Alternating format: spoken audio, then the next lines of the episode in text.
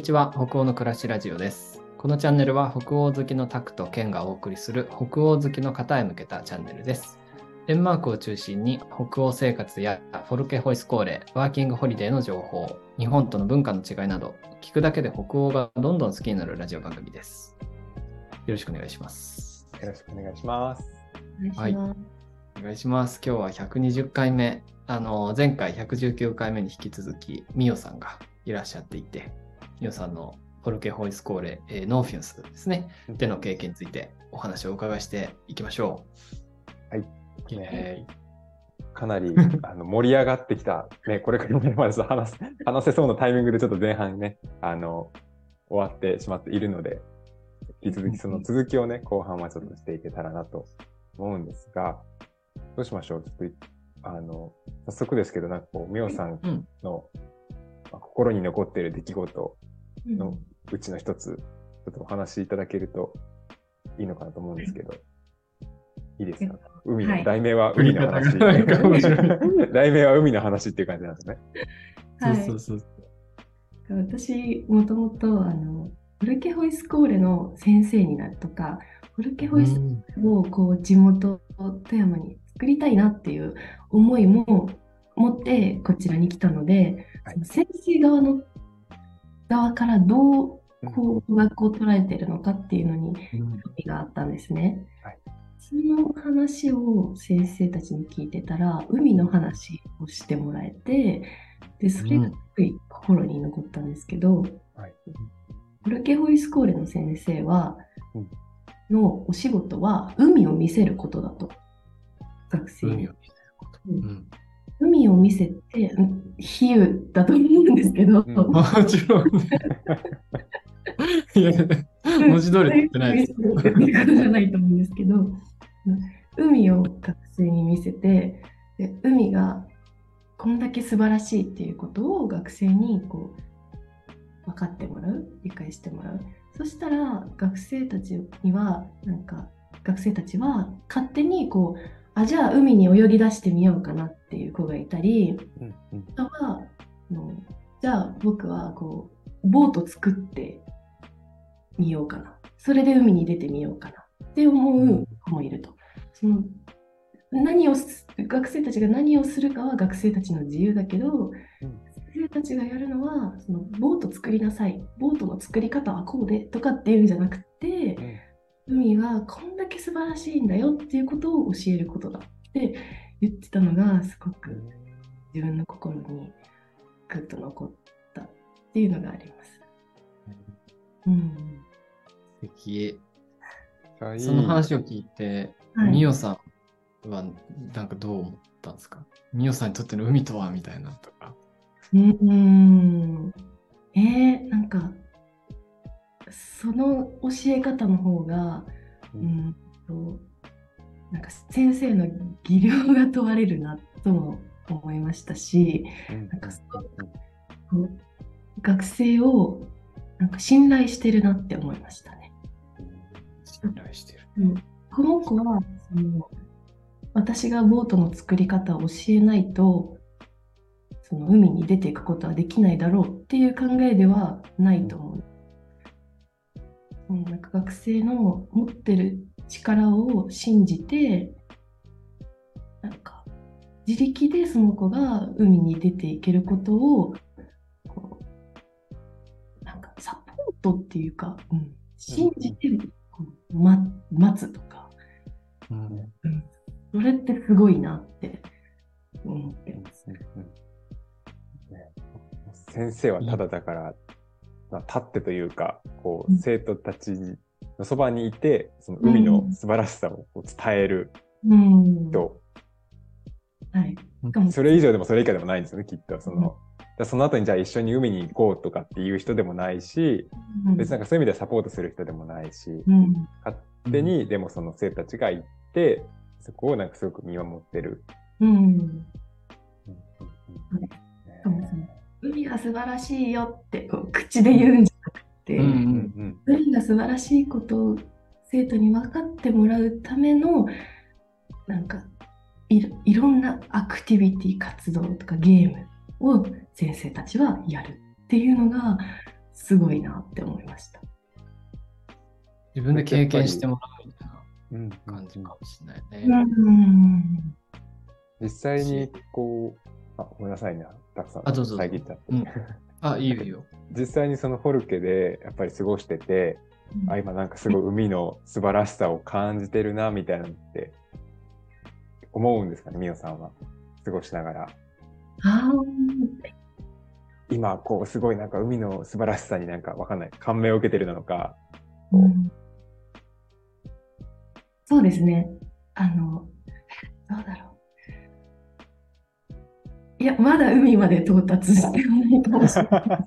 す海までと、あ、で道中ってことで、その、道中ですね、まだ。ああ、はい。うんうんボイスコーレに入って1ヶ月目は、まだ慣れ、学校生活に慣れるのとかに必死。うんで、2ヶ月目の今ここら辺は、そのスタディートリップに行ったりして、結構慌ただしく忙しく生活してたので、なんか本番はこれからからっていう感じがします。じゃあなんかうっすら遠くの方には見えてるけど、まだはい。そんな感じです。ついてはないって感じなんですね。はい。あ あ、面白い。そっかそっか。え海まではどんな道のりになりそうなんですか？えー、でもまだ霧か霧がかかってたり、もやがかかってたりして、見えないですね。でも、海のその奥の方のキラキラしてる海はちらっと見えるみたいな。ああ、そうなんだ。もうでもキラキラは見えてんだね。はい。そうですね。そっか。ちなみにその話って、そのさっきのあの前半のね、ケーキの話、ちょっと思ったんだけど、みんな聞いてるんですかそれとも、それはミオさんがか直接個人的に聞きに行ったから聞けた話なんですか？この話は、その A サブジェクトのソース授業で先生から聞いた話です。あ、そっかそっか。じゃあそれは一応じゃあ授業の中であったからみんな聞いてる。そうですね。そうなんだ。かそれもなんかこう、個人的に言ったからこう聞けた話だったのかなって今ちょっと思っちゃったりして。うん。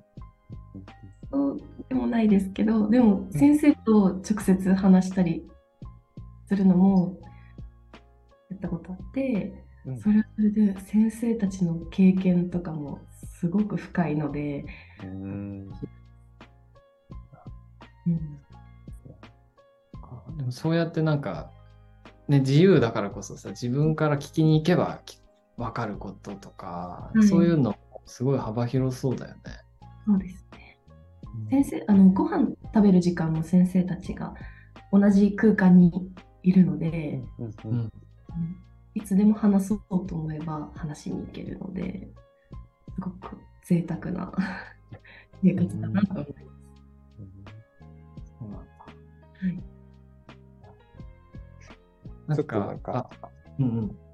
あ、ごめんなさいね。あのーこの海に向かってさ、この今半分まで来てるわけじゃないですか。はいこのハウスコレの4ヶ月のうち2ヶ月が終わって、この後ろの2ヶ月ってどんなスケジュールが入ってたりとか、なんか楽しみなイベントとか、どんなプログラムとか、そういうのっていくとどんな感じなんですか？そうですね。うんと、特にこれが大きいイベントとかっていうのはまだ発表されてないですね。本当にうん毎,、毎週のその授業をうん一つ一つ積み重ねていくっていう感じだと思います。途中でこう科目が変わったりはしない感じなんだ。科目は、えっと、変わ、どうしても変えたい子は変えれますけど、私は変えずに行く予定ですね。そっか。はい。なんかちょっとそこに、あの、くっつけてなんですけど、その普段のミオさんの生活、フォルケでの生活ってどんな感じなのかなっていうのを。ああ、確かに確かに。普段ですか？はい。と朝起きて、みんなと一緒に、あ、まずルームメイトがいて、あの2人部屋なんですけど、はい。ルームメイトと一緒に起きて、で朝ごはんを食堂でみんなと一緒に食べて、ちょっと会話したりして、でその後、朝のアテンブリっていう集会があるんですけど、そこに行きます。ここで、フォルケホイスコーレの歌とか、英語の歌を歌ったり先生の、うん、お話聞いたり、たまにアセンブリで、えっと、そのスポーツクラスの先生がそのアセンブリ担当だったりすると、じゃあ今日はちょっと、うんスクワットしようとか、いうのにもなったりします、そこも自由なんです。はい。自由だね。先生たちの個性がすごいです。で、この集会が終わったら、午前中の授業で、で、お昼ご飯を食べて、午後の授業をやります。午後の授業は、とお昼の3時半までなので、それが終わったら、夕ご飯の6時までの時間は自由時間になりますね。自由時間は私は、うんと、クリエイティブルームとかジムも使い放題なので、クリエイティブルームに行って絵描いたり、音楽室に行ってこうピアノを弾いたりとか、うん。ジム行ってこうヨガしたり、卓球とかもあるし、ホッケー。もそんなに。自由に遊んで過ごしたり、英語の勉強をしたり、今日のノート、日記を書いたり、うんで、夜ご飯を6時から食べて、で、食べ終わった後は、と当番制で片付けをしないといけない日があったら、その当番でみんなの皿を洗って片付けます。で、毎、毎晩、あの、先生が、えっと、アクティビティを開催してくれるので、夜にも。はい、夜にもあります。夜の7時半から毎晩ある。9時まで。あほぼ毎晩ありますね。はい。はい、そそれは、あの、絶対参加の、自由、自由参加あです。自由なやつで。はい。どんなアクティビティがあるんですか、夜は。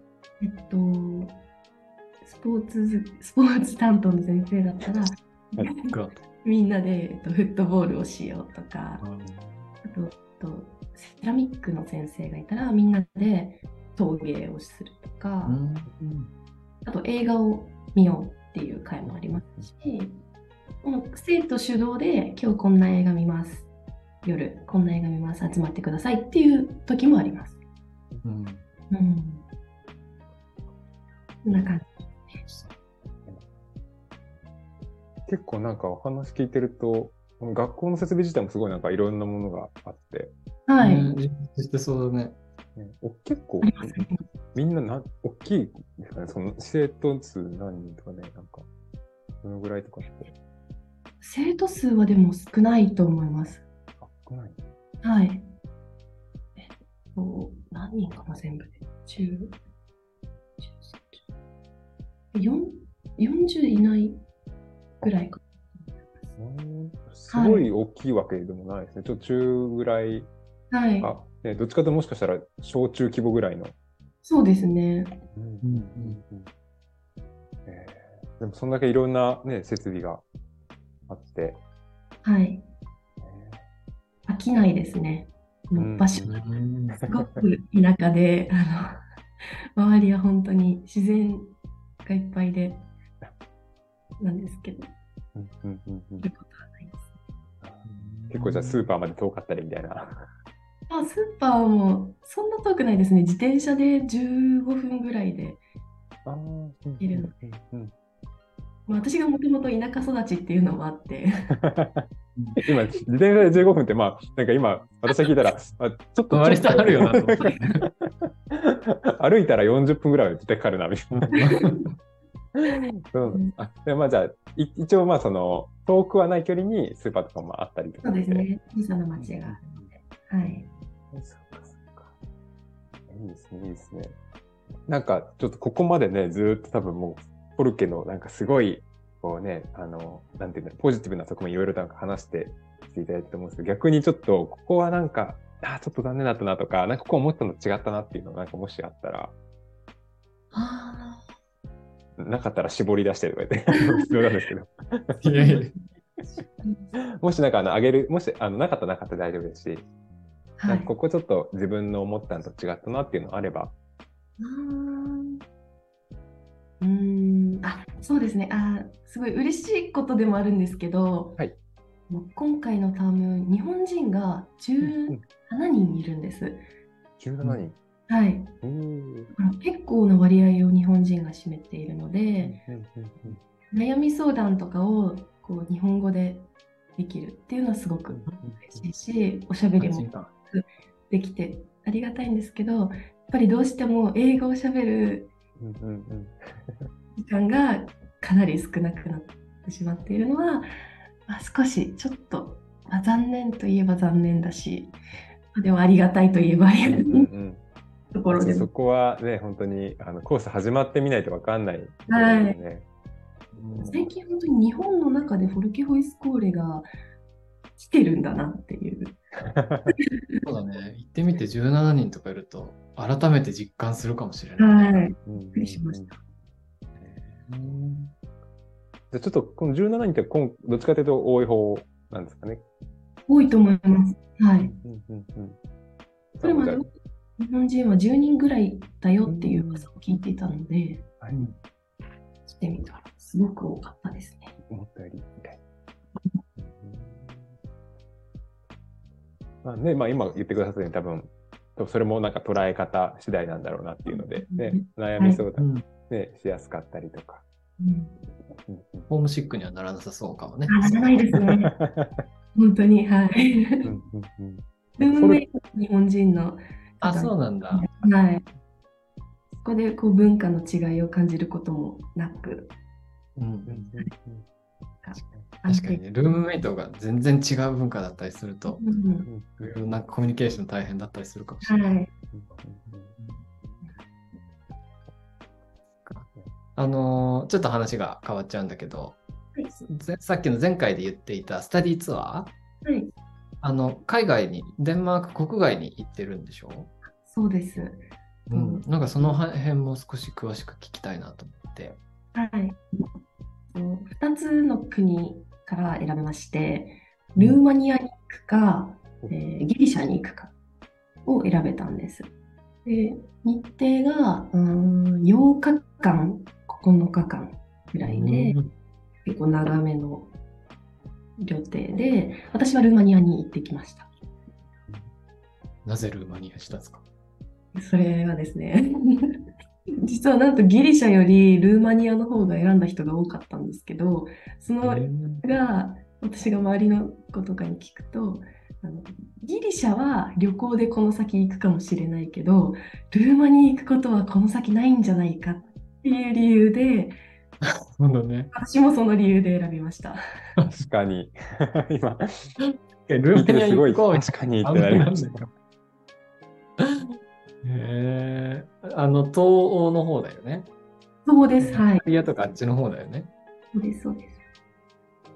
何、何しに行くっていうか、目的は何ですか？その、目的？スタディツアーツアーの目的？ないのか。特にその目的はこれだよとかって言われたことはないんですけど、ああ、そうか。うんとやったことは、うんうんうんルーマニアの山に登ったり、うん馬に乗ったり、んマウンテンバイクで山登って下ったうん。り、山、山関連が多い。あとは教会とか、うん修道院に行ったり、遺跡関係を巡ったりしましたね。やっぱりそれも言って、何を感じるかがあなたの答えだからねっていうスタンスなのかな。はい、そうだと思います。そっかそっか。うん面白いね。なんか私が思うその先生がルーマニアをこううんチョイスした理由が、うんうん来てる学生はあのデンマーク人だったり日本人だったり韓国人だったりあのうん。なんていうか先進国のとから来てる子が多いので、そういう子たちにとってはというか私にとってはそのルーマニアのこのなんていうかすごいこの街の中が日本みたいに綺麗なわけじゃなかったんですねうん。すごく落書きがいっぱいあったり、野犬がいたりうんあそういう世界を先生たちは見せたかったのかなって思います。デンマークにも野犬はいないしね。なんか、ね それこそ多様性っていうか、うんうん感じだね。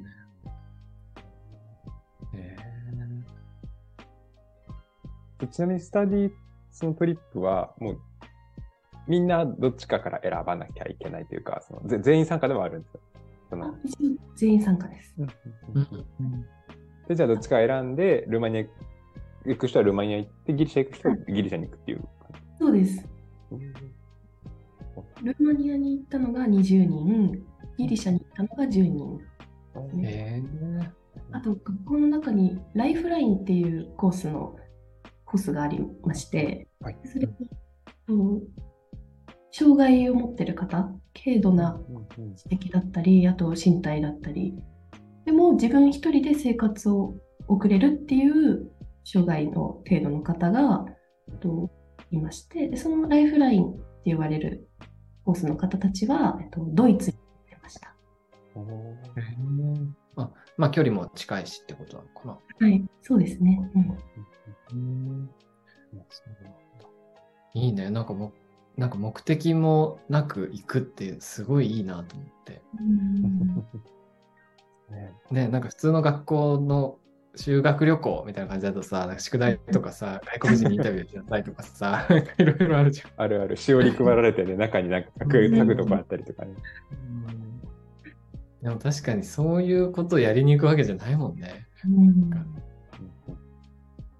なんかルーマニア人との交流っていうよりかは、この学校の生徒、メンバーの中での交流をもっと深めることをを目的というか、もう目指しているのかなっていう感じがしましたね。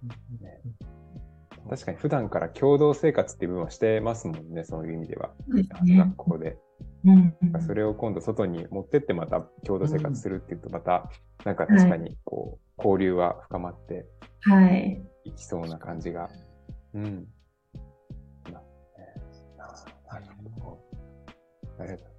私のところにあの、スタディトリップがなかったので、ちょっと気になって、はい、あの、私のところは、ね、スタディトリップ基本的にないので、えー、遠くて、あの、ルイジアナ美術館っていう、あ、そうなんですか。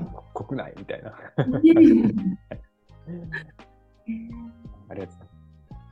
えっとじゃあ、ね、徐々にあの時間も近づいてきたかなと思いますので、なんかあのさい最後になんですけど、あのこれからこの多分ノーフェンスに多分来たいっていう方が、まあうんかフォルケどこ行こうかなって悩んでる方が、あのこのね、ラジオを見ると思うんですよ、きっと。聞くと思うんですよね。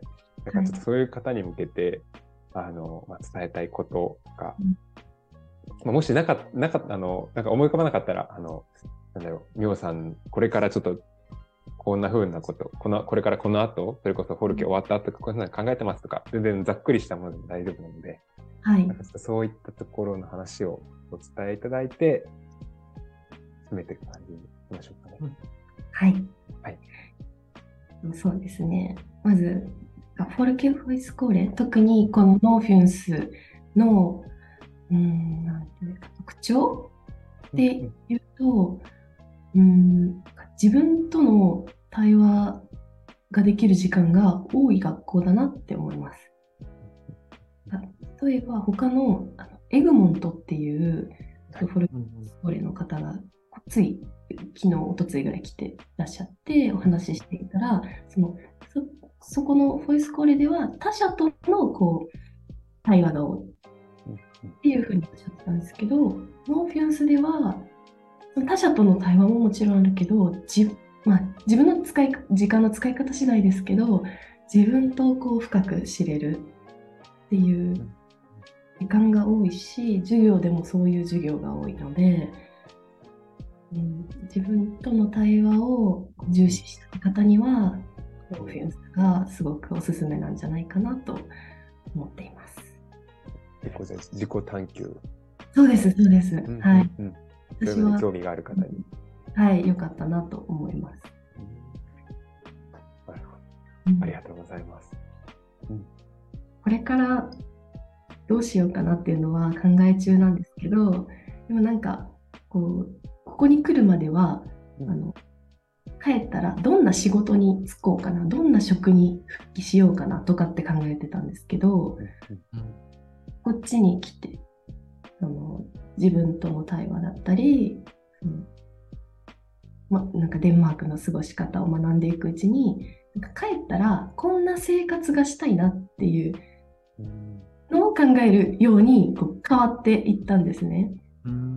ただ答えは出てないんですけど、自分で自分でどう生きるかは自分で選択できるし自分が心地よく生活を送るためになんか自分は何が好きで何がこうあまり好きじゃないのか苦手なのかっていうのを確立徐々に確立していって、自分の心地いい生活をこの先も送れたらいいなっていうふうにざっくりですけど考えています。はい。こんな感じです。素敵じゃないですか。なんか。絶対いい、いいですね。なんか、あの、ね、仕事じゃなくてどういうふうに生きたいかみたいなところが、うん、りたいかみたいなね。ね見えてくるっていうのは。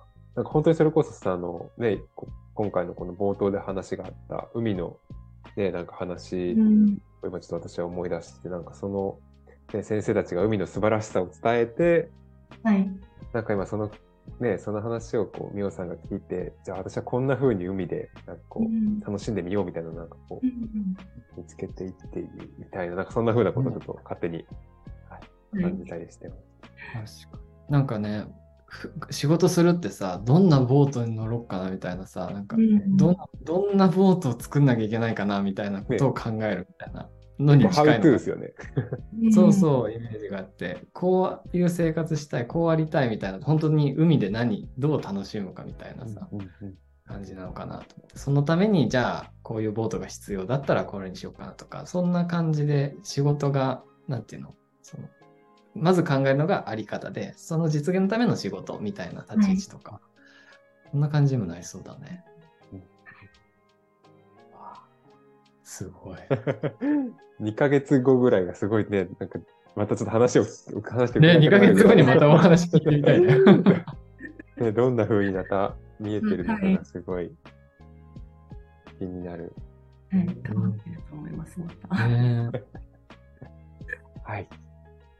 という感じで、えー、ですね、あの、119回、120回と2回にわたって、えーえー、 Nordfyns højskole にやったる、えー、みおさんにちょっとお話を伺ってき、えー、ました。